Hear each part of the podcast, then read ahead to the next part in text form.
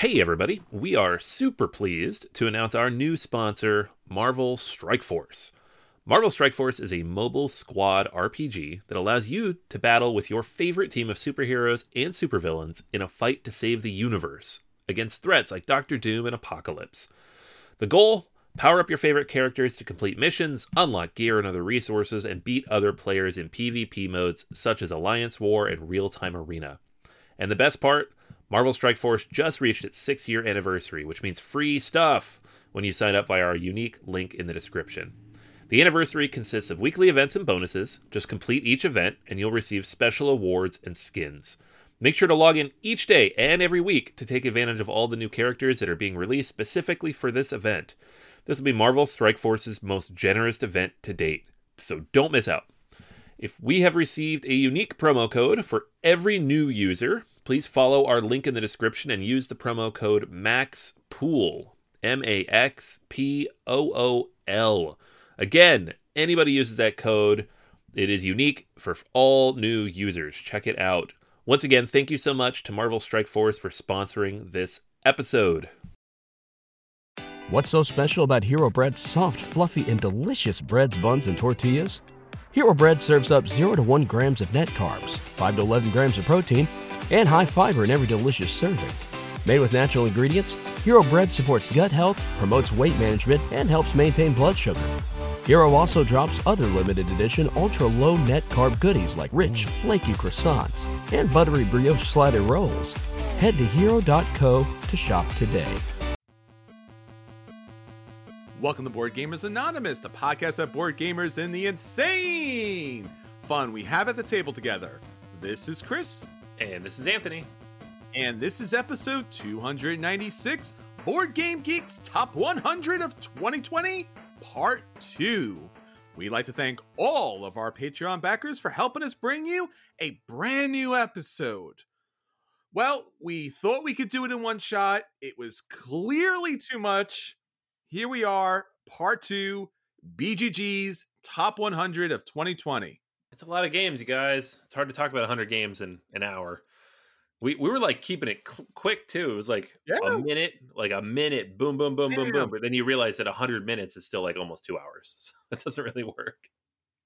See, and I think one of the funny things is if you were ever had the opportunity to actually be on the recording of these things, especially early on, like if you go back when we did like 100 of anything or 50 of anything, it would be like two hour broadcasts. It'd be like, let's keep it tight, let's keep it lean. And then next thing you know, 20 minutes on one game, and you're like, we have another 49 games to do. You remember, I will never forget this, but the, the very first time we did our full top 100 with all four of us, with Daniel and Drew, and then the software wasn't working.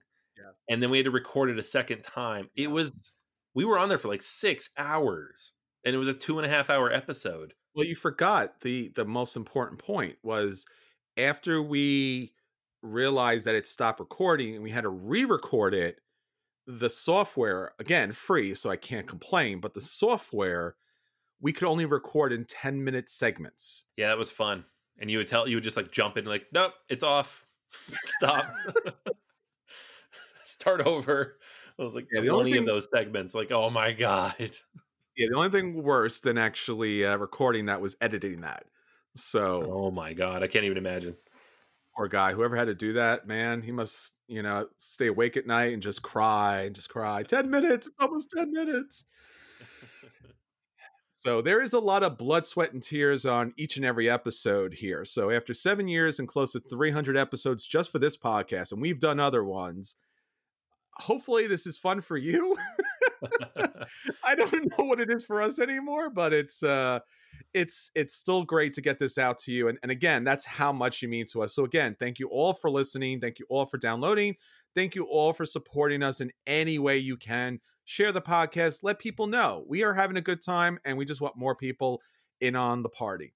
So Anthony, that is what we tend to go through when we do these podcasts obviously there's a lot of other stuff that's going on with board gamers anonymous and in particular bga live BGA Live. Yes, sir. We got a new episode going up this Wednesday. Once again, 8.30 p.m. Eastern Time. You can catch us on boardgamearena.com or twitch.tv slash boardgamearena. We recommend the latter because if you go to directly to Twitch, you can comment and participate and be among the people who answer our questions and engage and ask questions, answer questions, etc.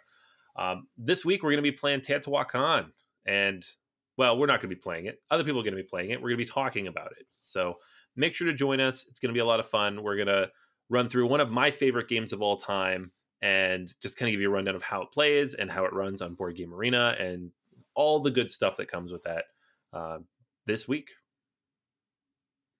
Yeah, there's a lot of great stuff going on there. And it's something that if you haven't had a chance to check out yet, please jump over there. We're doing so much great stuff. And we really want you to participate with us, especially me. I'm running the chat. So if you ever want to chat with us on BGA, like you're listening to the podcast right now, there's your chance. And you actually can see us. We're live. The most introverted podcasters out there are on a Twitch stream. If for no other reason, visit for the car crash spectacle of it all. oh, way to sell it, man. Yeah, it's Hey, it's 2020. You got you got to lean in, man. You got to lean in. I mean, on the 2020 adjusted scale, we are amazing. So I know. There's no reason that should work. And we're actually doing a good job. And that's not just my mom saying that. I mean, it is my mom saying that, but it's other people too. So come see yourself if we've actually pulled this off. And again, we wouldn't have been able to do this without all of you and your support. So please rally the troops, get over to BGA Live. So, Anthony, so much going on there obviously we want our people there, but also we want our people's opinion. What about BGA, Board Gamers Anonymous? Anything for our listeners to be doing these this couple coming week? Yeah, I mean, real quick before we jump into that, we should mention that there is a second BGA live on Thursday this week. So we are if if you're not aware, Essen starts on Thursday. Um, Essen Live, Essen Digital, whatever they're calling it, and we are partnering up with Repos Productions and Board Game Arena, and we're going to be running a stream on the Board Game Arena Twitch channel on mm-hmm. Thursday at 6 p.m. Eastern. So a couple hours earlier than our normal, but it's an extra day. So it's a second stream that we're running, and it's going to be a, a run through of the new Seven Wonders Second Edition that's up on Board Game Arena um, with the two co-founders of Repos Productions and a couple members of their team mm-hmm. over there. So it's gonna be we're gonna be playing the game. They're gonna be playing the game as well. So we have six of us playing. We're gonna be talking about the new game. We're gonna be talking about Seven Wonders. We're gonna be talking about Essen. All anything you could think of. Make sure you hop over there, hop in the chat, let us know what you want us to ask them. Um, it's gonna be a lot of fun. So make sure you hop on and uh, join us for the a special production of BGA Live on Thursday. Yeah, I'm really excited about this. Seven Wonders has always been one of my favorite games of all time. Definitely my top 100 way back when. And to have the opportunity to play the new version on Board Game Arena is tremendously fun. Not to mention with all the people from uh, Repos Production, because these are the people that, you know, I just can't wait to see their games. I love Seven Wonders Duel.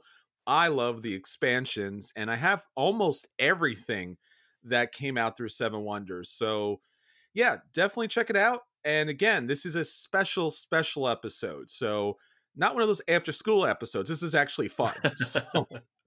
I mean, you never know. It could become a special after school episode. We don't know where this is going to go, guys. yeah, so that's why we need your extra special help, especially in the chat for that episode. So, if you love Seven Wonders, or maybe you've never played Seven Wonders before, this is a great time to get involved with the game because, especially at this point, everything's been rebalanced. There's some new features in the game. So you are not losing out on anything, but you're really getting in on the best time possible. The game's brand new and nice and shiny, some new artwork, and just a lot of fun. Yeah, absolutely. So, yeah, that is Thursday again, 6 p.m. Eastern. Uh, it's going to be midnight over there in Belgium for these guys. So wow, here's hoping they're like wired on five hour energy and caffeine and just loopy as heck because uh, we're, we're gonna have fun with them. Um, so diving into what we're doing on our end, we mentioned last week that we have episode 300 coming up. In fact, we've mentioned that like every week for the last like six weeks. We are just four months away from episode 300 of Board Gamers Woo! Anonymous. Uh, for some reason, that feels like super big to me, like more It than does. 200, more than 250. It's just it's such a big number. I've thought about this a lot, and I don't know why it is. Maybe it's the just the giant round numbers of things. It feels like if you hit 50 episodes, you did a thing, you can pack your stuff up and go home.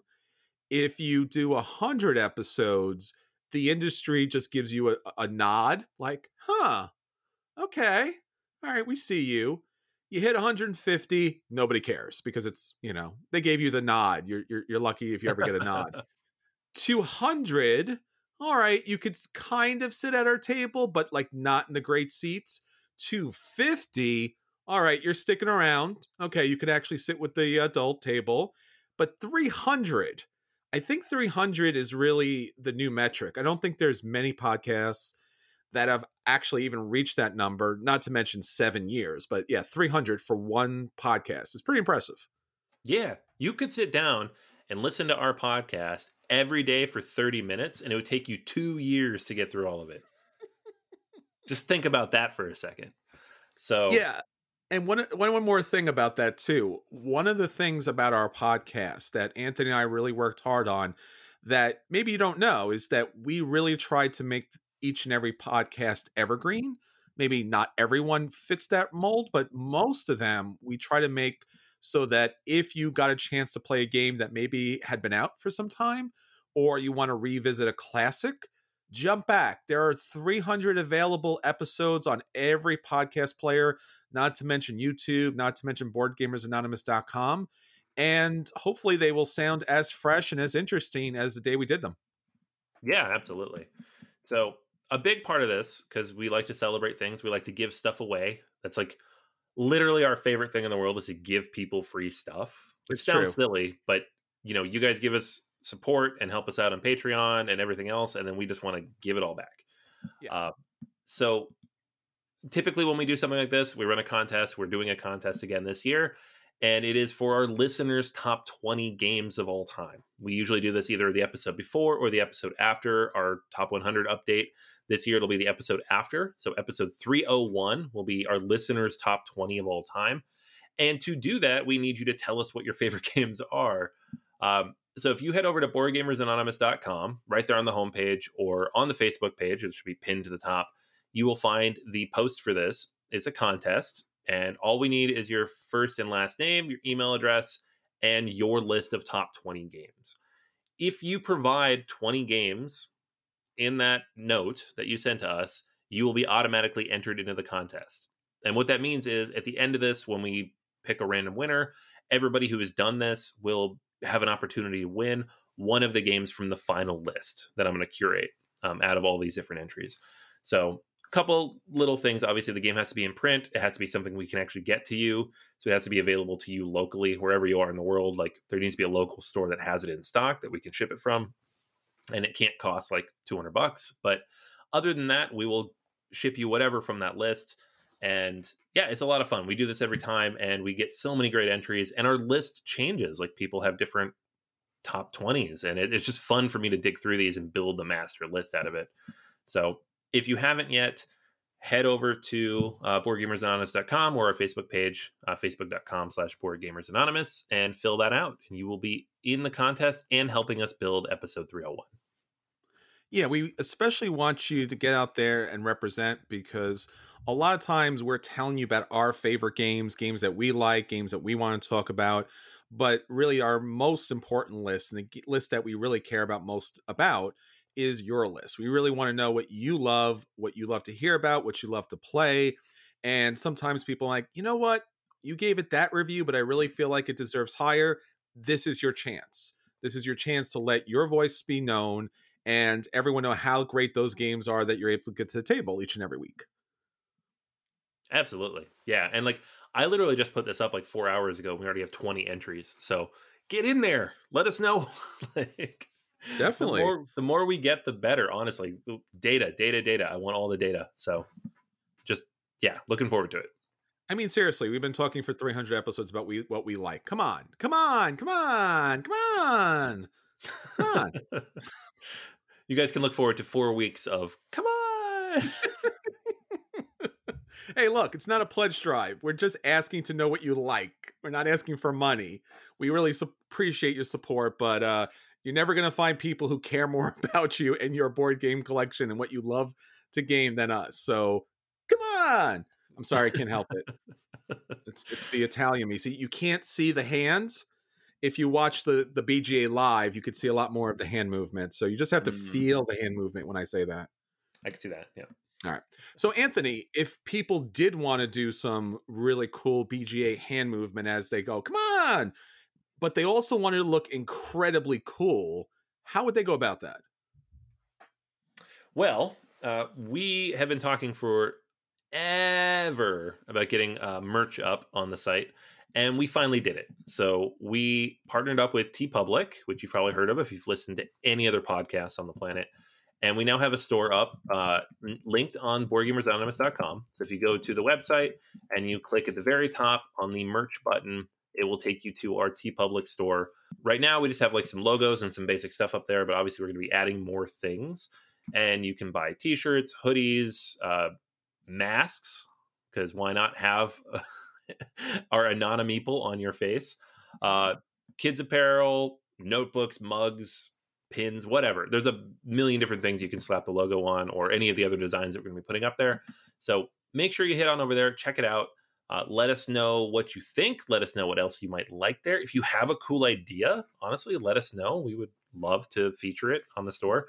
But this is something we've been meaning to do for a long time and, and it's exciting we're happy to have it up so we'll be we'll probably plug it for the next few weeks just to remind you that it's there but in the meantime you know head on over there check it out let us know what you think Absolutely. Again, thank you for your support. Thank you for promoting Board Games Anonymous. Every once in a while, we see you guys on Reddit or we see you on Facebook representing, and we really appreciate that. It means a lot. All right, Anthony. So that looks like it's about everything for us this week. Not to mention, again, BGA Live on Wednesday and BGA Live with Repo Productions. All right, now on to our feature. So for this week, Anthony, we've been highlighting this for the last couple of weeks. We are wrapping it up because we're getting on to our number 300 episode. See, I mentioned it again. Bing. so let's again talk about a list that is also quite good Board Game Geeks Top 100 of 2020. We will be going th- through games 50 all the way to game number one. That's currently on the list for October 2020. If it changes or switches or swap, Board Gamers Anonymous disavows the entire list, but nonetheless, oh here we are. well if that's the case i think we're already disavowed Well, look, the 100 list should always stay the way it is, right? yeah it never changes i literally got a message 36 hours after we recorded it within an hour of the episode going up from a friend here in pittsburgh who pointed out that two games had swapped places already. And i was like come on. Board game geek come on. Just lock it down for like a week. Lock it down for a week. That's why I say we're going to disavow the list if it switches up. We have no responsibility over that. We should also mention, Anthony, something we haven't mentioned that's been going on for the last month or so is that you may have noticed Board Gamers Anonymous, the podcast, now comes out on Wednesdays. that's true yeah yes, that's also true. I, I thought people would be more excited, but even can't get Anthony excited about this. So, okay. yeah, I mean it's it's a thing that's happening. Yeah, and I mean obviously Sure. we want to have the episode up the same day that we are on BGA Live, so we're going to be referencing the episode. We talk about the stuff that we talk about here. We kind of summarize our question of the week. We dive into some extra information. So it makes sense to have the episode up before we broadcast every Wednesday night. Uh, previously, the episode came out late Thursday, early Friday, uh, and now we just make sure it is up Wednesday morning every week. And, and you'll definitely have that before BGA Live goes up if you want to check it out. All right. So, Anthony, with that said, let's finally get on to the feature review. All right, yeah, we're gonna dive in just straight off. Uh, number fifty, Robinson Crusoe: Adventures on the Cursed Island. This is uh, Ignacy Trzewiczek's now classic. It's only eight years old, but it feels like a classic um, cooperative survival game in the world of Robinson Crusoe. There are, I think, six or seven different scenarios out of the box, but then in like another fifteen or twenty through expansions and promos Very, very deep game, very, very difficult in many cases. And mm-hmm. one of my favorite co ops all around. This is a, a, definite buy for me, especially with the new version, which has better rules. Yeah, I agree with that. I, I love the card mechanic and the dice mechanic where you can ensure that you'll complete something, but it becomes dangerous. And obviously, as things occur, those cards go back into the deck. So what might seem, uh, you know, an innocent little prick on the finger might actually be something tremendously horrible later on. So, uh, you know, this is a great game. This is really a great game. I don't own this just because, again, as Anthony mentioned, it's a very deep game and it has a lot of rules and complexity to it because it's multiple games in one box. I would like to own this. I don't own this.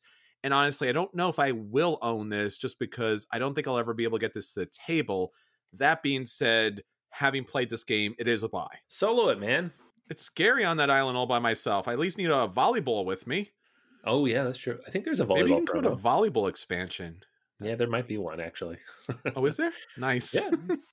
All right, number 49. Number 49, The Voyages of Marco Polo. This is one of my favorite games of all time. And we actually just did an episode about this uh, about three, four weeks ago on BGA Live. So you can hear us talk about it for like 90 minutes if you want to hear everything I think about the Voyages of Marco Polo, the rules, everything that's great about it, some of the things that are kind of wonky, what the expansion does.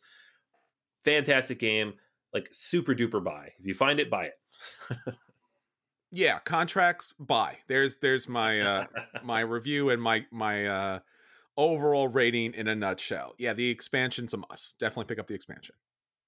All right, number 48, Alexander Pfister's Maracaibo. This one came out last year, and it is a game in which you kind of just do these loops around the Caribbean and stop at various ports along the way, taking actions, placing out different cards, building a tableau, building an engine that you can do things with. The game could take anywhere from like an hour to five hours. It's very much in that terraforming Mars um, too long. so long. it's in that terraforming Mars bucket of games that should be shorter, but it is not because of the mechanics. I really, really want to love this game. I own it. I've played it a lot.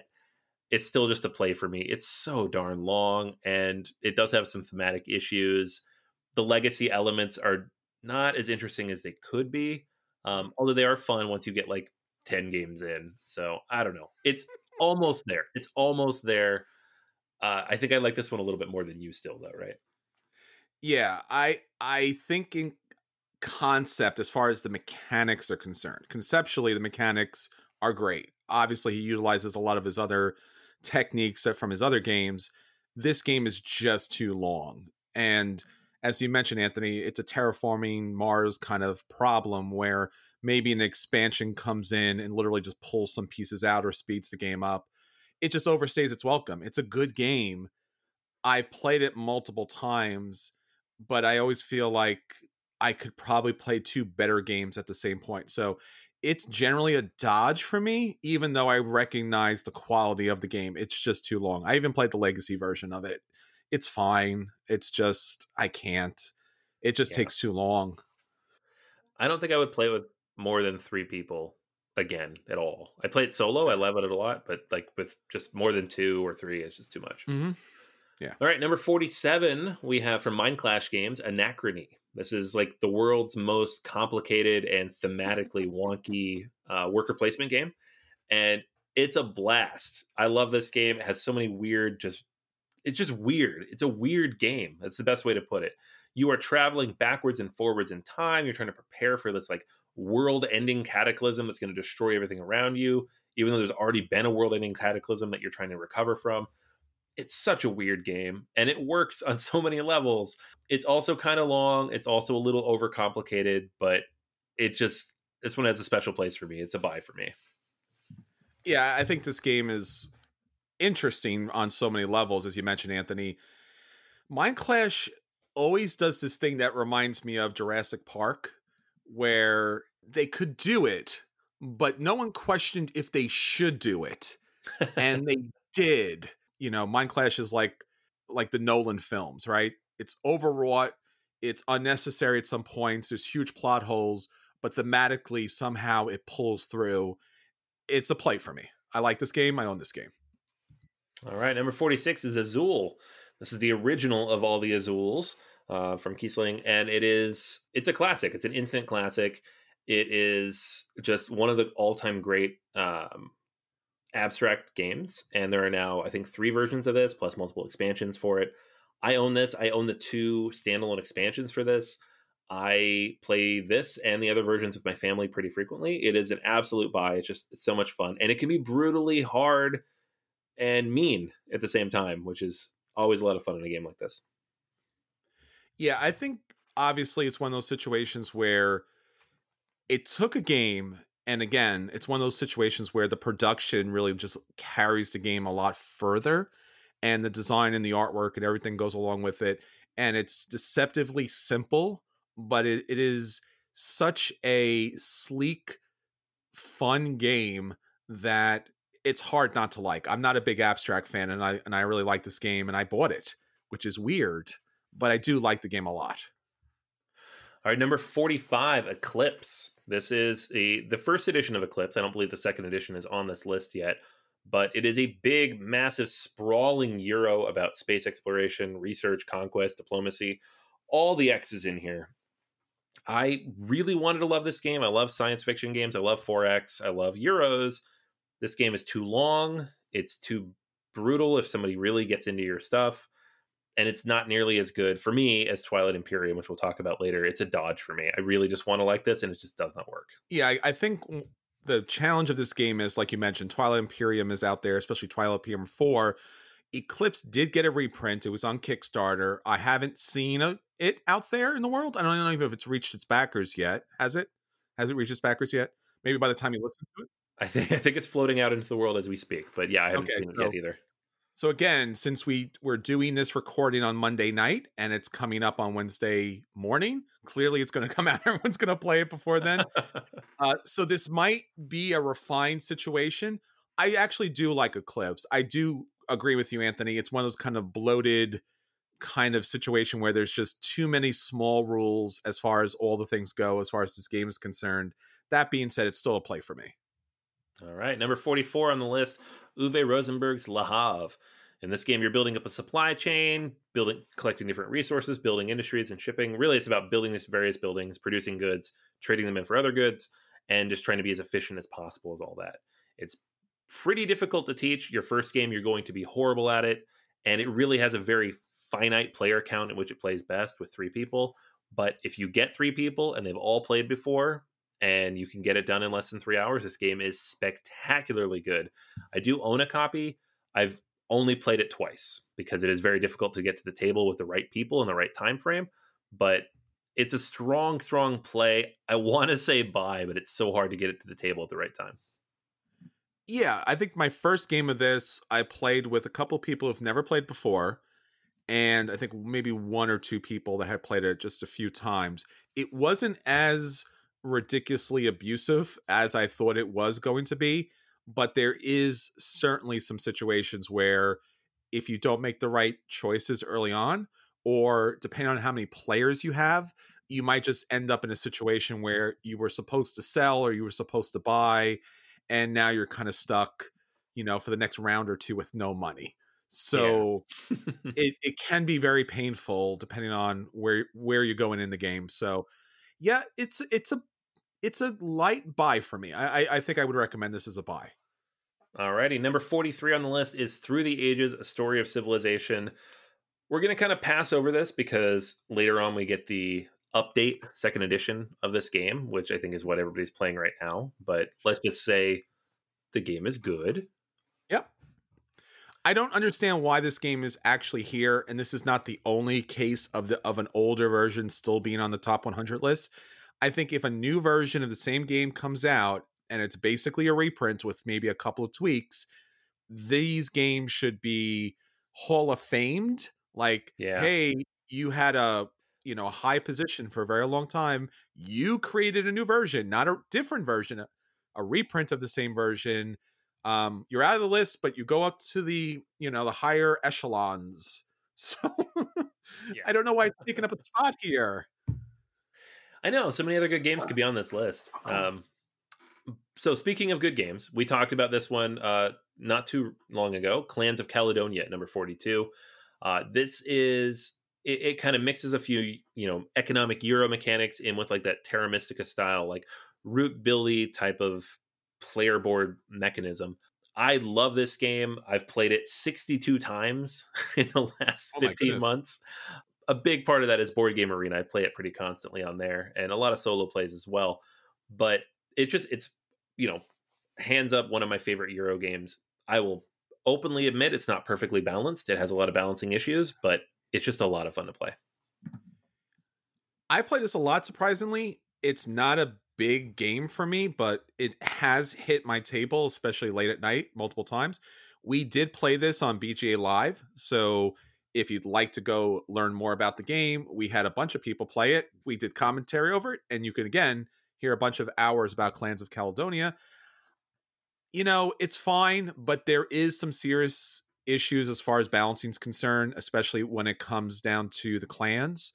So it's going to get the most lightest recommendation if you've never played it and you would like to play it i would say play it but again it's not going to ever enter my rotation just because some of the clans are broken versus some of the other clans so unless you unless you house rule it you're going to have a bad time yeah yeah i can't argue with that uh, 41 star wars imperial assault this one came out literally the week before my daughter was born because I got this for Christmas. I opened it that morning. She was born that night.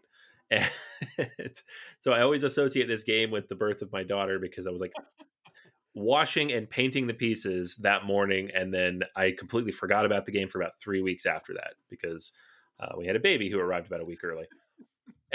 And uh, this is like you take Descent, you reskin it as Star Wars. They released content for this for about four years. I have every single expansion that ever came out for this, I have played like 5% of it. So I have to say bye because the cognitive dissonance will not allow me not to say bye. I don't own this. I've never played this. I am actually a huge Star Wars fan, especially the whole Empire Strikes Back movie, which does have a lot of content here. Uh, I don't know. Again, it seemed like a very large box and a very large investment as far as the other expansions. So I slowly back away when I see it on sale, you know, just in case, because this is definitely one of those lifestyle games that you could enjoy as your main hobby. Oh, yeah. All right, number 40, Mechs versus Minions. This is a programming game from the League of Legends universe, but as Chris will as you'll gladly tell us, has nothing to do with what League of Legends actually is, right? And It has nothing to do with League of Legends actually is. Let's get that out of the way. I own a copy of this because it was available and I bought it and I played a bit of it. it was fun. I'm not a big programming game kind of person. I've never gone back to it. I'll give it a play because it's a fun game. It's not crazy expensive. The production quality is amazing, but it's fine. Yeah, I, I think the the what's most notable about this, obviously coming from Riot Games, is they hadn't produced board games. So when they announced a League of Legends game, everyone just blew up. I had played League of Legends since day one.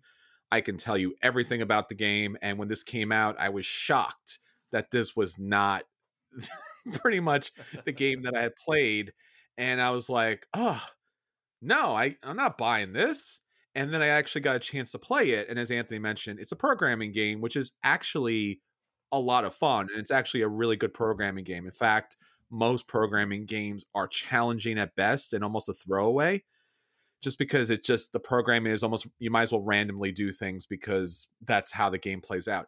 This actually plays out very smart. It's a good game, great production, still has enough League of Legends content to it that you will enjoy the game and if you are not a League of Legends fan, you don't have to worry. It doesn't have as much to do with the whole universe, so to speak. So you don't need to know that.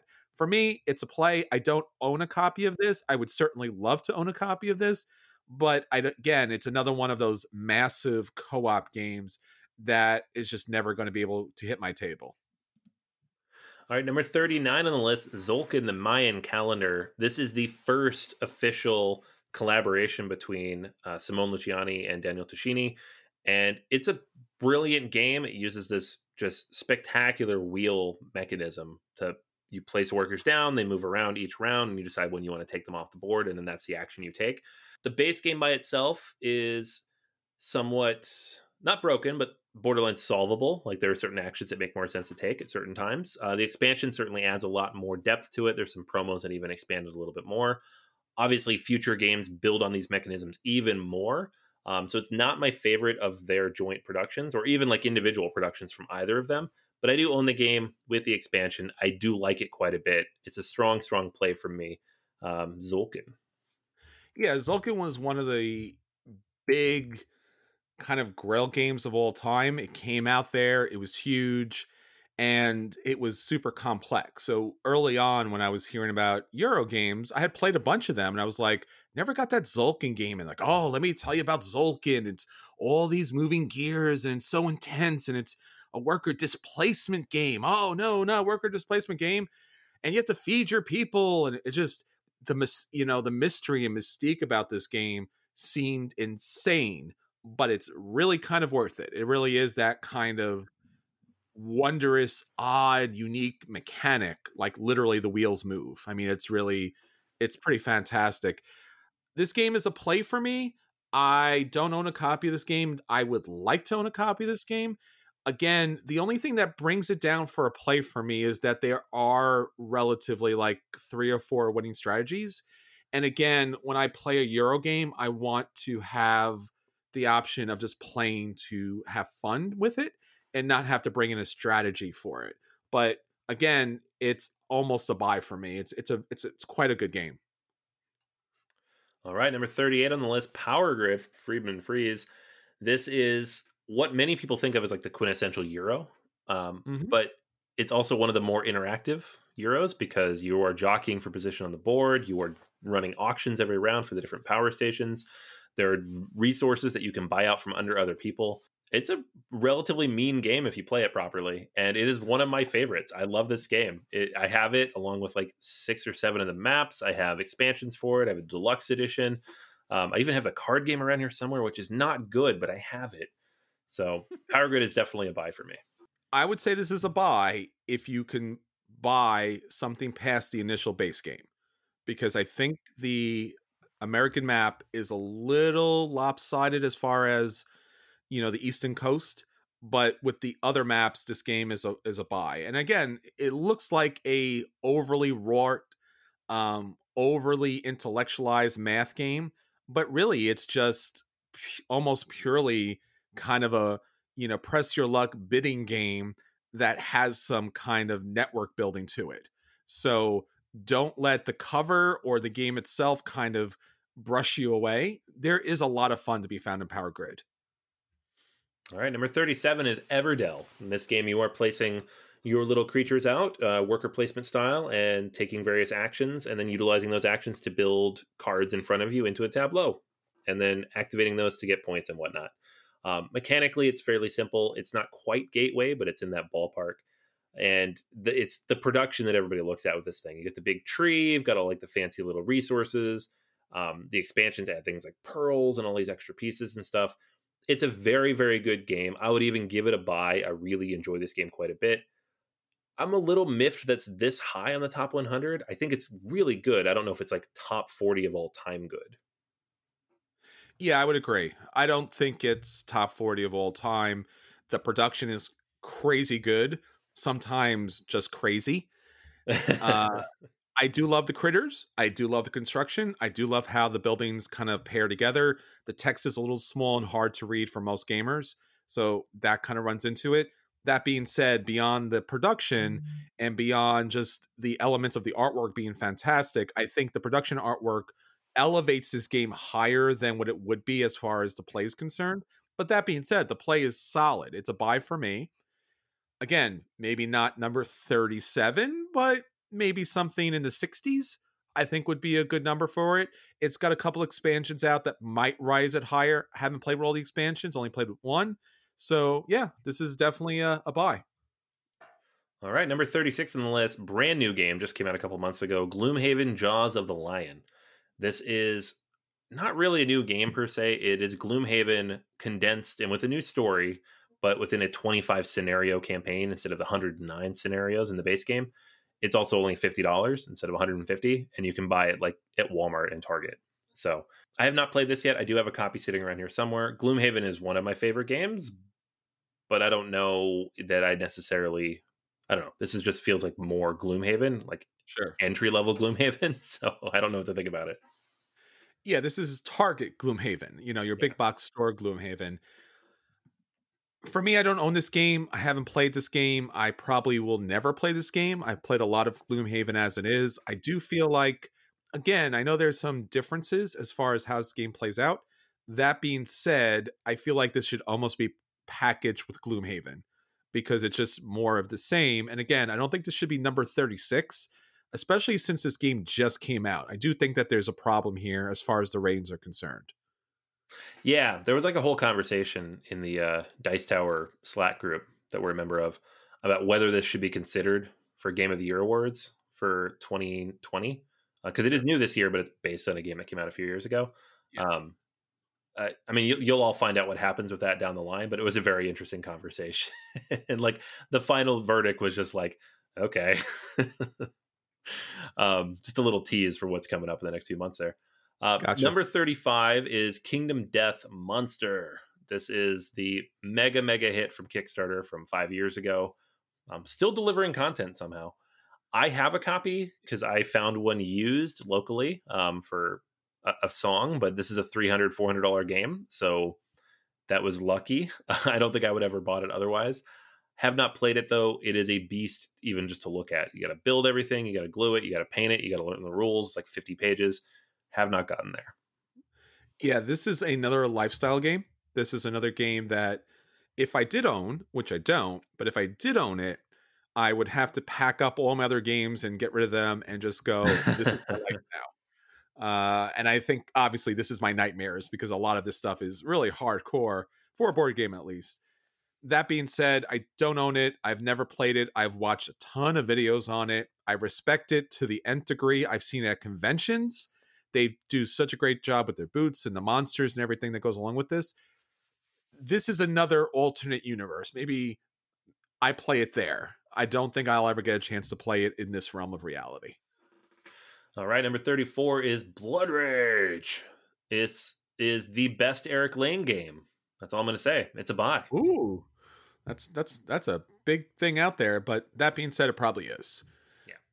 I own I think all this stuff for this. Maybe there's some kind of yeah, there's probably a couple of things here and there, promo stuff. That being said, it is probably the best example of Eurogame meets Ameritrash. And it's short enough, fast enough, and easily explainable enough that you could play with almost anybody and the production is great. So absolute buy. All right, number 33 is Pandemic Legacy Season 2. We're going to get into some legacy games here, which we've talked about whether they should be on this list or not. I have not played Season 2 at all. I have it somewhere because I, I, meant to play it with the family and just didn't get around to it. But here it is. People like it. I've never played it. I haven't played Season 1. I haven't played Season 0. I'm not a big Pandemic fan. That being said, I respect it to the nth degree. And yet, I gotta say, I wonder if this should also not be in its own category because it is a one and done type of game. But if you love it, more power to you. Yep. Uh, Mansions of Madness Second Edition comes in at 32. This is a uh, re-implementation of Mansions of Madness, obviously using an app to manage the game. A lot of people are not a big fan of the app, but this is one of those games that just did not work. It was fundamentally broken without the app because you make one small mistake and everything falls apart two hours into a game. So I had a chance to play this. I actually owned a copy for a bit. It was really good for an Arkham game, which is not typically my thing, especially the board games. I was really into it, and you have there's so many different scenarios you can pick up now with all the different expansions and the digital expansions. Uh, I couldn't get this to the table. It wasn't for my group. It certainly wasn't for me playing solo, but I super respect this game. Uh, if you love Arkham, you love horror games, it's a buy. Yeah, I've never played this. This is another big game that I think one or two of my game group owns. But again, since it's such a big game and since it's a game night, this is also another game that could clearly be a lifestyle game because there's so much to it. Again, major, massive respect for this game. Haven't played it. Don't know if I ever will. But uh, if you see a copy, let me know. Number 31 is Root from Leder Games um, Cole Wehrle. This is one of my favorite asymmetrical type of games like this, period.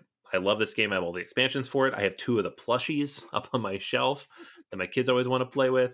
I have some mats lying around here somewhere. I have pins. Like it's just they're mascots. It's fun. This is like this is board gaming in 2020 or I guess in 2019 because 2020 is a nothing. But yeah, Root is fantastic. It's an all-time buy for me and one of my favorite games of all time. Yeah, I really like this game a lot. I don't own a copy of this. I was supposed to get a copy of this, and then life and everything else happened. Again, the big challenge of this is making sure everyone knows how to play their particular little race of kingdom of little tiny wood meeple people. Uh, that being said, it's really great. I played a lot of times. I've had a lot of fun with this game. And uh, oh man, there's just so much good stuff to say about it. We don't have time. It's a buy.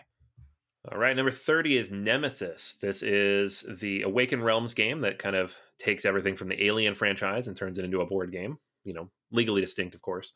um, big box of miniatures. My local store just got a copy in recently. It was $150. And I was like, ooh, Nemesis. Ooh, no. Um, I have not played this. I'm not paying $150 for it, but a lot of people really like it a lot. So hopefully someday I get a chance to try it. Yeah, I think this is a game that I'm never going to see at the table. We did have at the game group. It was not liked by the Euro gamers, so it was cast out on airlock. So I don't think I'll ever see it because I'm never going to pay that kind of money for it. No, sir. Uh, number 29 is the old school Agricola base game, not the revised edition. Not a fan. I have not given this the best rating on here. It's a dodge for me personally, but I'll let you speak to it. this is your kind of game. It's a buy. Yay! it's Agricola. It's misery farming. It's feeding your people. It's trying to make it through the day. The revised version is obviously even better. Again, they shouldn't have multiple versions here on Board Game Geek. That being said, if you know the cards, or at least you're familiar with the cards, this is probably going to be a great time. That being said, it is a brutal fun time. There is a, a certain level of just you know I'm not going to be able to make it, and I did, and I, my feet, my family didn't starve, and I'm happy about that. So it's the perfect 2020 game. Yeah, yeah, it is. Uh, 28 is Food Chain Magnate. I guess that's another good 2020 game. Um, sure. This game's brutal. It's long. It's complicated. It is incredibly interactive for a Euro. Um, it's actually one of my favorite games all time. It's not my favorite Splotter game, but it is fantastic and you get a chance to pick it up or play it. I highly recommend it. The expansion, while I haven't gotten a chance to play it with other people, certainly seems to add a lot to it. I love the expansion. I think the expansion really opens this game up because, as Anthony said, you make the wrong first or second turn move, you're going to have a bad time. you're just yeah. going to have a bad time. And again, with the first version of this game without the expansion, there are certain better paths to victory. So that does become a problem if you're not familiar with that. You almost want to follow what everyone else is doing until you figure out how to go about the game. But it is the most brutal of all brutal Euro games out there. Yes, sir. Uh, number 27 is the better of the Uwe Rosenberg farming games, Caverna, the Cave Farmers. This is a buy. I love this game. Yeah, this is a buy. This is a very expensive game. I think recently I saw it come down to like 50 something dollars. Ooh, Initially it was like a hundred dollars or yeah, I think it was like a hundred ninety nine dollar game. And this was back in the day where board games were not that expensive. They were about 60 bucks at tops. And this came in at a hundred. And I'm like, this is crazy. And then I bought it for 90 and yes, I was happy about it. We actually reviewed this way, way, way, way, way, way, way, way back. I think one of our single digit episodes or so. This is a great game. Again, as Anthony mentioned, it is, if not one of, if not his best games. In particular, the production's great. All of the cards are now tiles and they're out there on the board, and it's just a lot more flexible. So, yeah, absolute buy, bye, bye. Absolutely. All right, number 26, The Seventh Continent. It's another one of those big, massive, sprawling Kickstarter games that could never exist without Kickstarter because of the cost of production. I have a copy with the expansion inside. It has like 2,000 cards or something in the box. Um, it's long, it's difficult, uh, you lose a lot, and there's no way you'll ever get through all the continent. And yet there's somehow a second version up on Kickstarter. Um, have not, still, and then all that said, I still have not played it. So there you go, a seventh continent. Yeah, I, I think there's something about the game that, as a game collector, I finally owned up to that. As a game collector, I feel like I should own this game because I think it's so fantastic as far as its mechanics and production goes. That being said, even if I owned it, I probably would never ever play this again unless I was like literally on a desert island and then I'm probably going to play Marco Polo or something else that would probably be a lot more uh, helpful. So, yeah, this is I I haven't played, I wish I could play and I probably never will if that's actually a rating. Yeah, no, I, I can say that for a few of these. Um, yeah. number 25, Puerto Rico. Haven't played, probably never will. What do you think? Played it. It was, so again, another one of those kind of like number one games of all time on this list. It's dropped down to number 25. The mechanics are incredibly solid. The theme is a little problematic to say the least. It's it's a really solid game. I played it. I like it. I don't know if I would recommend it as a buy because of the problematic themes to it, but if you did want to pick up a copy of this, it's still worth picking up. All right, number 24 is Mage Knight board game. Um, this is a game I absolutely love. It's a fantastic game from Vlaada Chvátil, and it is dense. It is got systems upon systems. It's difficult to learn. It has a bunch of expansions, but if you break through all those barriers and if you're only playing with one or two people, do not play this with three or four people. That is insane. You should never do that. Um, but if you're just playing with one or two people, it is one of the best kind of adventure dungeon crawly experiences out there because of the mechanics that are mixed in. So definitely buy. Yeah, I've never played this. I've always looked up to this game because again, it was one of those games that was like the top number 1 solo board game of all time, but I heard about the incredible complexity to this. Solo board gaming is not typically my thing, although I would love to play the Star Trek version of Mage Knight. So, again, I don't own it. I've never played it, but you know, again, as a collector is concerned, it's something that you should definitely look to add to your collection. Absolutely. Uh, number 23 is Orleans. This is a, another one of those modern classics, only six years old, but everybody knows Orleans. Uh, has five or six expansions now, just like the quintessential bag building game with a, just a very stark, uh, standout art style. A lot of other games have tried this mechanic now, and none of them really quite do it properly. So this game is is pretty spot on. Yeah, Orleans does a great job. Obviously, with its expansion, it really opens up. Otherwise, it only has a couple of paths to victory. But if you haven't played this, you should absolutely play it. And if you have an opportunity to get this with either the minor promo expansions that are extra to the game or one of the big box, it's a buy. Number 22, A Feast for Odin. I can't believe this game is four years old. It's crazy. Time's flying. Um, this is my favorite Uwe Rosenberg game of his like big box Euros. It's not for everybody, but you throw the puzzle laying in there, you throw like the big sprawling sandbox worker placement, you throw all the different little things you can tack on. You add the expansion, which gives you a little more flexibility and like a, a little bit smarter of a board in terms of how things laid out there. Ah, such a good game. Such a good game. It's definitely a buy for me. This is a dodge for me as you mentioned, this game's four years old, and pretty much I'm still wrapping up my first game of this. Nah. The puzzle pieces, the polyominoes are ridiculous. The fiddliness of having items on both sides are really weird. How things kind of like, you know, click in, add up. It's large, it's messy, it's huge. Uh, if you love it, more power to you. I respect that, but I'd rather play Caverna. Yeah, you take you take Agricola. I'll take this one. Um, okay, and we'll split 21. a Caverna on weekends. that's that's good. That's good. Uh, Twenty one Viticulture Essential Edition. This is mm-hmm. I don't know the fourth or fifth iteration of Viticulture when uh, Stonemaier finally just found all the different pieces from the various expansions, boiled them down, and said, "This is the stuff you actually want to play." Yes. Um, the original game, fine, not great. Tuscany expansion, fantastic, but a lot of stuff. Don't need all of it slam it all together, weed some other things out, throw in a few card decks. Boom, you've got the Essential Edition, uh, and it's, it's considered one of the all-time great worker placement gateway games. Yes, I I think Stegmaier does this better than anybody, which is he re-examines his base games and expansions and goes, "All right, I can actually make this better." I think my constant suggestion to a lot of board game designers is if you can, especially if you have a lot of expansions or if it's definitely obtuse or there's way too many cards in the game, is include an expansion that basically takes stuff out of the box and you put it in the expansion box and the expansion box in the garbage. So that's basically what Viticulture Essential Edition does. It takes the best parts, puts in the box, gets rid of the rest. It's a buy. Number 20 on the list, just from last year, the phenomenon that took the board game and just general community by storm, Wingspan. This game won all the awards from like mid last year all the way through this year.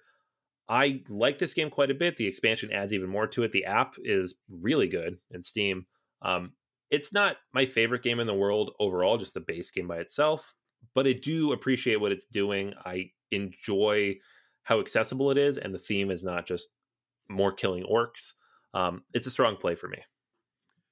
Yeah, this is a buy for me, and I play this with a lot of different groups of people. As Anthony mentioned, there it's a wide audience. Obviously, bird lovers ramped up the price, bought this game out. Nobody expected it except for me. Knew this game was going to be great. I said it way back when. This is just a really great game. What's really sets this game apart, if there is anything, is that it is a family, you know, gateway game without ever having to sacrifice being simplistic. So when you play this game, you're building engines up and you really do feel like you're doing something Euro game-ish without ever feeling like you're playing a cheap version of a Euro game. That being said, the base game does have some broken combos. So mm. you could be playing your best game, someone breaks out that broken combo or two, and there's a couple of them in the game, and you're just like, "But I'm playing my best game." They're like, "Oh, that's that's sad." One two one two one two. it's a buy for me. All right, number 19 on the list Arkham Horror, the card game.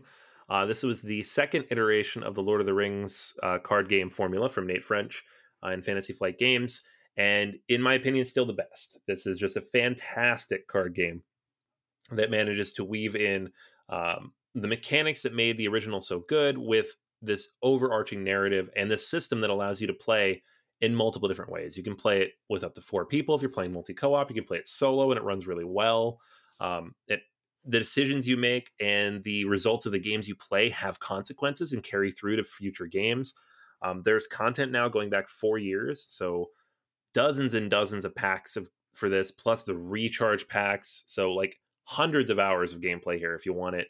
Um, this is one of those games that would take me to the desert island because it's just so much content here. This is definitely a buy. Yeah, and I think you said it best, Anthony. The story consequences that follow you really uh, set this game apart.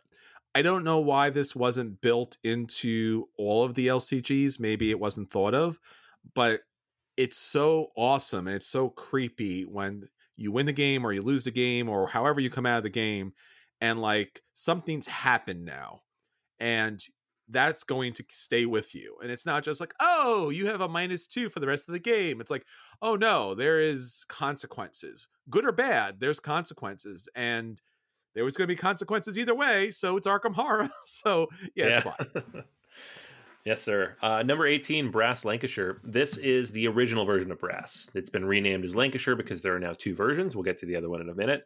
Um, it I have not honestly played this more than once in the last few years because they both came in. We played both Lancashire and Birmingham, and we set Lancashire aside and said, This is very good, but this other one is better.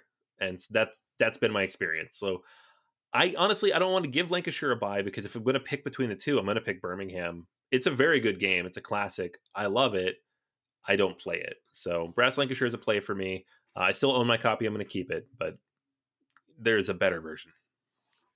Yeah, I would agree with that. I, I, I think you could easily argue that there is a better version. So why would you be buying this? That being said, if this does come to your table, it's absolutely worth the play. If you did have an opportunity to pick it up, you know, on sale or something, pick it up because it's it's good as a collector's edition to have, but you're going to want to play Birmingham.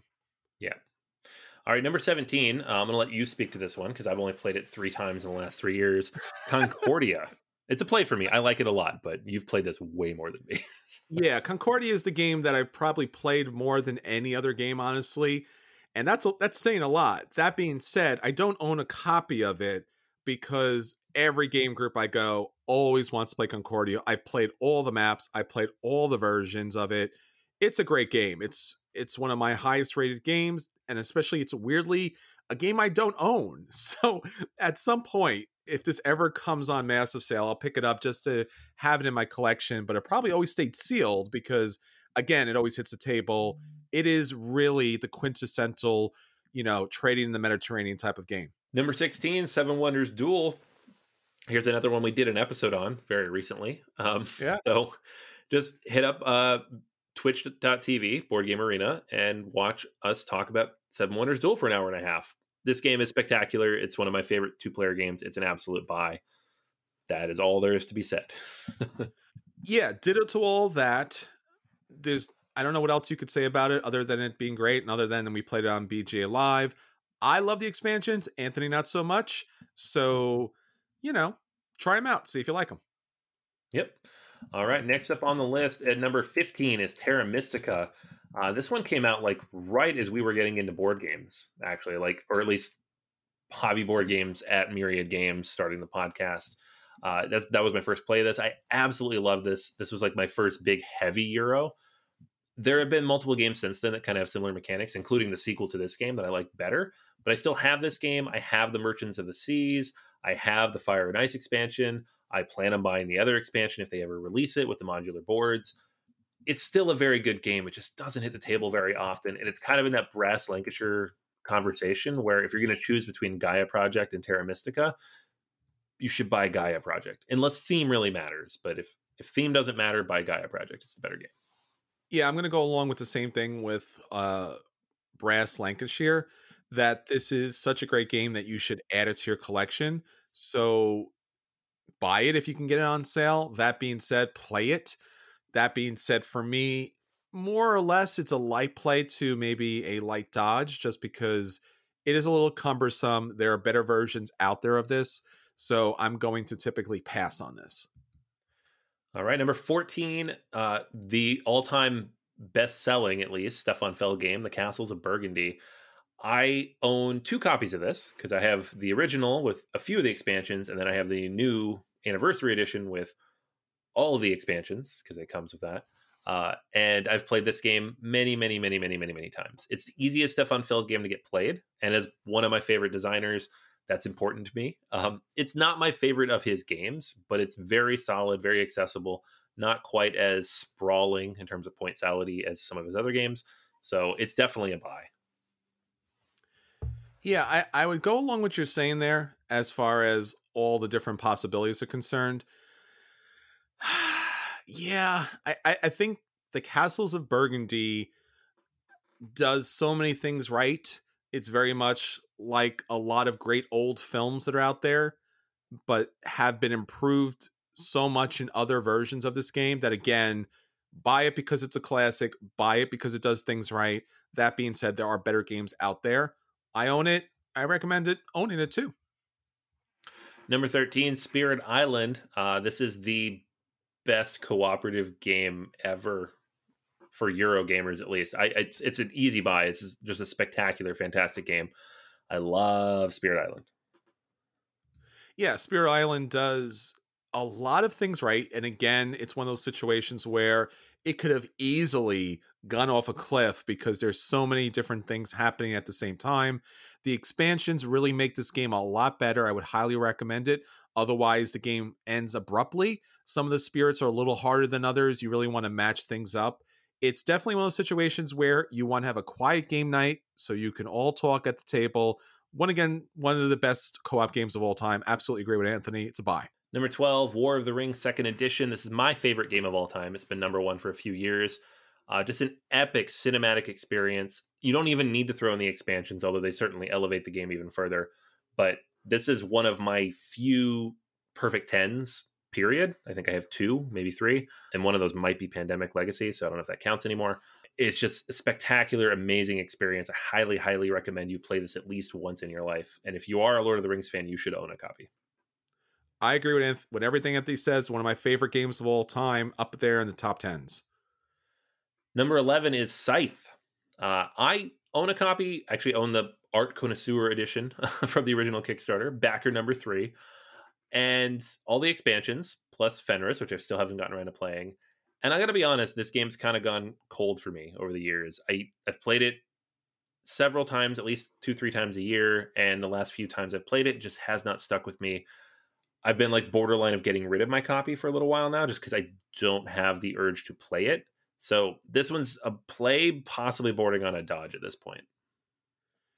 This game is a buy. I can't remember where it was on my top 100 list last time we did this, but it was very high. I think it might even been in the top five. The Rise of Fenris expansion makes this a complete game. We already talked about Stegmaier's games with Viticulture, that he brings out this concept, he brings out the expansions. They're all kind of out there, they're not really fitting well together. Rise of Fenris makes Scythe a complete game. It makes the game fundamentally better for so many different reasons I can't go into right now. That makes it a buy. Definitely play the base game. Go, huh, that was cool. Awesome artwork. Love it. Then jump right to the Rise of Fenris and you'll have a complete awesome experience. All right, number 10 on the list is The Great Western Trail from Alexander Pfister. Um, this game's okay. I mean, I like it. I own it somewhere, but I think it's in my trade pile just because and it's not even like there's nothing wrong with it per se but if you play it enough times and i've played it maybe half a dozen times it starts to feel kind of samey it starts to feel like certain moves make more sense to start. The expansion doesn't resolve a lot of those issues it just makes the game really long which i don't know that i necessarily enjoy. Um, i would sit down and play it if someone put me in front of put it in front of me but i don't think i would go back and buy this a second time. Uh, we've said this before i'm always a little miffed that this game managed to move up so high on the list. I know a lot of people really love it. I just don't get it, and that's maybe that's just a personal thing. But Great Western Trail is like a light play for me. It's a light dodge for me. Again, it's one of those games that in concept works out very well. The mechanics are pretty great. That being said, it's ultimately breakable. I've played this game so many times. I've never lost at this game, and I don't know why that is. I know again that there are just paths, there are certain ways to play this game that are just not going to be beneficial for the average player. The expansion makes the game longer for no particular reason. In general, it's a decent game. I don't know why it's here at number 10. I can't complain about it, but I do know that there are problems with it. Number nine is Twilight Struggle. Uh, I have still only played this game one time, six and a half years ago. Um, it was a long, brutal experience, so I never went back to it. Played online a couple times since then. Uh, I do have the new Imperial Struggle, which I know is not exactly the same as this, but I'm more interested in that. So I, I, I'm not going to give it a rating or anything, but it's a game where I just haven't had the urge to go back to it due to the length and the complexity. And I know it's like one of those games that everybody just salivates over, but it's just not for me. Yeah, I've never played this. I don't know how this has happened. I've seen it at the game table once or twice. It's a two player game. I've heard the lore, the history. I own it on Steam. Just never got a chance to play it yet. Number eight, Gaia Project. This is the sci fi version of Terra Mystica that honestly fixes a lot of the issues that Terra Mystica has if you feel like it has any issues. Like it, it makes the board modular, it adds a lot of um, new uh, mechanics. It kind of fixes the temple track problem by building up this tech tree that you build up over time. Um, this is a spectacular game. It has a really solid solo version. They've yet to release any expansions for any or anything. I don't necessarily think it needs them because it doesn't really have the imbalance issues that Terra Mystica had out of the box. Um, this is a buy for me. Yeah, this is a play for me. I like this better than Terra Mystica, although I do like the theming and the artwork better in Terra Mystica. Again, as you mentioned, mechanically this is a lot better. It fixes a lot of problems of the other game. It just does not carry on the artwork and the design from Terra Mystica. So it's a little bit of a bummer. Maybe if they could put both of those together, it would be a buy. But for right now, it's just an ever so slightly dodged game. Number seven is Star Wars Rebellion. This is kind of you took the idea behind War of the Ring and did it with Star Wars, where one player plays the Imperials, one player plays the Rebels, and you have the whole toy box of Star Wars in front of you to play out the trilogy, the original trilogy only, because the good stuff, right? Yes. Um, spectacular asymmetrical two player game, really clever card play. I still like War of the Ring better, and I'll put that higher, but that doesn't diminish what I think of Rebellion. It's still a solid buy for me. Yeah, this is a solid buy. Again, it's another one of those games that it transcends its IP. So if you're not a huge Star Wars fan and you're wondering if you should play Star Wars Rebellion, you should absolutely play Star Wars Rebellion. You don't need to know anything about the game. It plays great. It could have um, almost any other theme on it, but again, it's just fantastic. Just happens to be a two-player game, but an absolute buy. Yep, and definitely pick up the expansion for that too. Oh yeah, definitely. Uh, number six is Through the Ages, a new story of civilization. So we mentioned this way back when it was the normal story of civilization. This is the new story of civilization. Uh, this is basically the second edition of the game. It's been updated, it's been tweaked, the rules have been revised. Uh, this is also the version you'll play if you play the app, which is, for my money, the best board game app out there. Uh, just in terms of gameplay, in terms of writing, in terms of presentation, just very, very solid. Spectacularly fun game. It has it kind of falls in that category of games like I would never want to play this with four people at the table because it would probably take six hours. But sitting down and playing with like two people, playing it solo, playing it online, just so much fun. It really feels like a civilization game in ways that other ones don't always feel like. Mm-hmm. I'm gonna piggyback on what everything Anthony said. It's absolutely a buy. I will say one thing: it does take a long time if you're playing with multiple people. The app is, of course, the best board game out app out there. That being said, if you play with three or four players, you can gain agreements with other players that you don't get with a two player game. So that would be the only difference on that. But again, it's a buy all the way through. Number five, Twilight Imperium fourth edition. This is not my number one game of all time, but it's probably my favorite gaming experiences of all time. I've played this game five times now since it came out three years mm-hmm. ago. Um, obviously, I have not played it in the last year because, you know, reasons. virus reasons. And every single play has been memorable. It has been an all day experience. It has been like building friendships, ruining other friendships, rebuilding those friendships that were just ruined. It's just such an amazing experience of a game. So much goes into this. You're trading things, you're conquesting, you're building, you're maneuvering, you're manipulating, and at the end of the day, only one person's going to win that game, and everybody else is going to be like, "We were so close," because the scores aren't that big. Um, I I just love playing this so much. It makes me sad that they're releasing an expansion for this in the middle of a pandemic when I know I can't play it for months. Yeah, this game surprised me. You know, it was always funny when I started getting into board gaming. I was an Ameritrash guy and then became a Euro guy, and then even became a Splotter guy in some respects, and uh, just got dragged over to a Twilight Imperium game, and I was like, clearly I'm not going to enjoy this, and I'm like, oh no, this is this is beyond. I mean, I think there's a couple of games on this top 100 that definitely go above and beyond, and this is definitely one of those. So again, don't be put off by anything about this game if somehow it rubs you the wrong way. You do want to sit down and play this game it's an absolute buy. Absolutely. Yes. Uh, number four is Terraforming Mars. This is the breakout hit from 2016 that we, um, well, Chris, you in particular, uh, knocked your way through the crowd to make sure we got copies of right out of the, out of the gate. it's true. Uh, it has not great artwork, pretty bad components. The box falls apart a little bit. The game's a little wonky and a little broken, but it's still one of my favorite games of all time just because – so many combinations, so many different ways to approach it. it. has one of the best solo games in any Euro period. I've played that like 50 times by itself. Um, the app's not amazing, but it's gotten better over the years. And there's other games that have now taken this formula and done it a little bit better. But Terraforming Mars just it's still such a solid game, and I always find myself coming back to it. And with the right combination of expansions, because some of them are duds, but some of them are very good, uh, the game does get better. Oh, absolutely. I, I think it's definitely one of those challenging games that it almost feels like a Kickstarter game. Like some of the components are not complete, some of the elements, the mechanics are incomplete. Somehow the game rises above it. It's a fantastic game. I don't know why it's number four here, but I kind of get it. I've had probably as close to the number of plays on Terraforming Mars as I had Concordia. That being said, it just has too much. It's just a little too bloated at this point. It definitely needs a Stegmaier version where everything's slimmed down to the best of the best. So that's why it doesn't rise to me for number four, but it's definitely still a buy. Absolutely. Yep. Uh, number three, Brass Birmingham. We talked about this before. This is the updated uh, version of Brass, which it introduces a few new mechanics. It changes the map a little bit. It adds beer as a resource that you need to deliver a lot of the goods that you're going to sell. Uh, mm-hmm.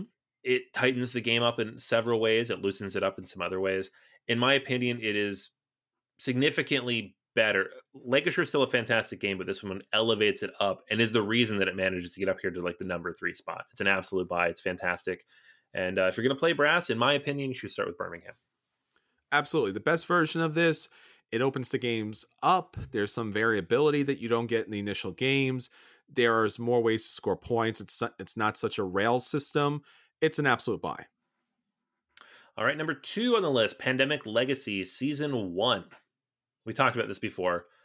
Does the Legacy format, which you can only play once, and you're, let's be honest, you're only going to play it once, does it deserve to be on here? Um, now, when you play these Legacy games, you play them like 10 to 15 times, which is based on the number of plays I have of most of these games, is comparable to how often you're going to play it but you're going to do that in a compressed time period and you're probably not going to come back to it.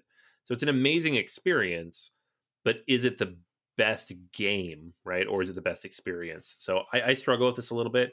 Like I gave Pandemic Legacy season one a 10 because it was such an amazing experience for me and my wife. But it's not in my top 10 board games of all time. And I'm like we're still working on our top 100 list and i'm struggling whether to put it on that list at all because i'm like i'm never going to play this again and it's been five years now since i played it. Sure. so it, it's tough to keep saying this is like a top 100 game when i haven't played it in a very long time. So that does make it difficult. Yeah i've never played this one as i mentioned earlier. I have the highest respects. It's one of the very few legacy games that actually work. That being said i'm never going to play this. It's a one and done type of situation I do feel like this deserves to be in its own category with like the Hall of Fame games that it reached a certain high point. And since it's a one and done, it's kind of hard to see that this would be a board game that would just like you have a one great experience. I've had a lot of one great experiences with games, and then I've played them multiple times. Oftentimes, we're like, "Hey, have you played that game multiple times? Yeah. What do you think about? Well, on average, I think it's this." So even though you're playing multiple versions of it, it is still a one and done type of situation. You either love it or you hate it, and that's really why it's this high up. Yeah, pretty much. Yeah. Um, so that brings us to number one of all time. It has not changed in a little while. It is Gloomhaven, of course. You haven't heard it yet, so you knew it was here. This is not a pure legacy game. It, they call it legacy-ish, but it's really not. It has elements in which you are building up and making your character stronger. You have experience, and they get new abilities, and then they retire, and you get new characters and there's stickers you might place on the map and things that kind of live throughout the game. I know the the sequel to this, Frosthaven, which was on Kickstarter earlier this year, kind of leans into that a little bit more. But at the end of the day, it's it's a dungeon crawl. It's like any of the other dungeon crawl games, just with a little bit more refined and Euro style mechanics. And there is dozens and dozens of scenarios. So if you really like yeah. the game, you can play this forever. There's a mm-hmm. hundred plus scenarios in the base game another I think 20 or 30 in the expansion. There's a, a bonus thing you could have gotten from one of the Kickstarters, which I think you could still get with like 10 more, plus Jaws of the Lions another 25, and then Frosthaven's like another 100. So if you really like the Haven formula, there's like 250 plus scenarios you can play, and that is a I, I, you know, let's be honest, that's a reason why a lot of people rank this so highly. I love it. It's still one of my favorite games. I give it a very high rating, but it's an interesting case as well of if you get to 80 plays, it's a little samey, right? Yeah, I think I've played enough of this. I think I have something along the lines about 40, 50 plays of this. That being said, I haven't played the full game out, so I don't know if I should be giving a full review about this, but I played about 45, 46 games of this. It's a dodge for me. Again, it's deserves to be part of your collection because it's just you know, an anomaly. It's just it should not exist. And it was the first game like that that should just should not exist. And if it wasn't for Kickstarter, it probably would not exist. That being said, it's a lot of the same. It's a lot of hack and slash. It's a lot of your worst nightmare is becoming exhausted because it took too far to get to the guys you needed to defeat. So it just doesn't do enough different things for me. Now, Frosthaven's supposed to be doing some different things. So if you love this, you should absolutely buy it. if you don't own this, don't jump in knee deep. You should absolutely try it at the table with somebody else. But for me, I've played this game so much and I keep waiting for it to be something different. And it has a lot of great elements to it that I just, I'm in awe about. The whole switching the different characters is fantastic. But again, it just doesn't do enough different things for me. And it's just such a time sink. So yeah, it's still going to be a dodge for me. Yeah, that's fair. I think a lot of people have kind of come around to that. Obviously, not uh, too many. It's still number one on here, but I still consider it a buy. But it's a tough buy. It's expensive. I would say if you're gonna buy this, start with Jaws of the Lion, unless you've already yeah. played this and you want to try it. But that's fifty bucks. Much easier entry point. Same basic formula. A very good campaign by all accounts. So there are like layers and levels in which you can enter this world now without having to spend $150 in the base game. I absolutely agree.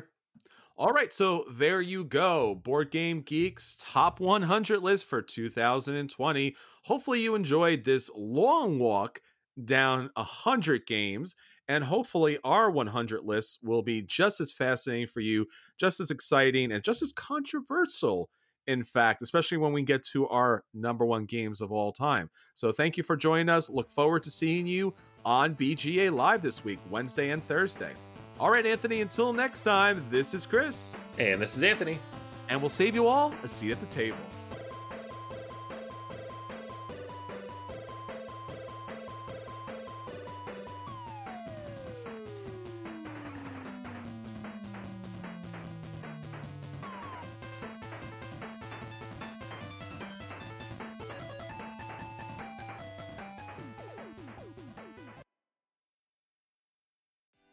Special about Hero Bread's soft, fluffy, and delicious breads, buns, and tortillas? These ultra low net carb baked goods contain zero sugar, fewer calories, and more protein than the leading brands, and are high in fiber to support gut health. Shop now at hero.co.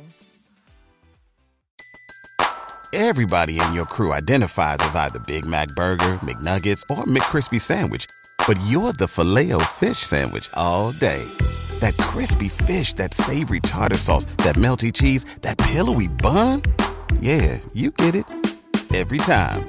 And if you love the Filet-O-Fish, right now you can catch two of the classics you love for just $6. Limited time only. Price and participation may vary. Cannot be combined with any other offer. Single item at regular price. Ba da ba ba ba.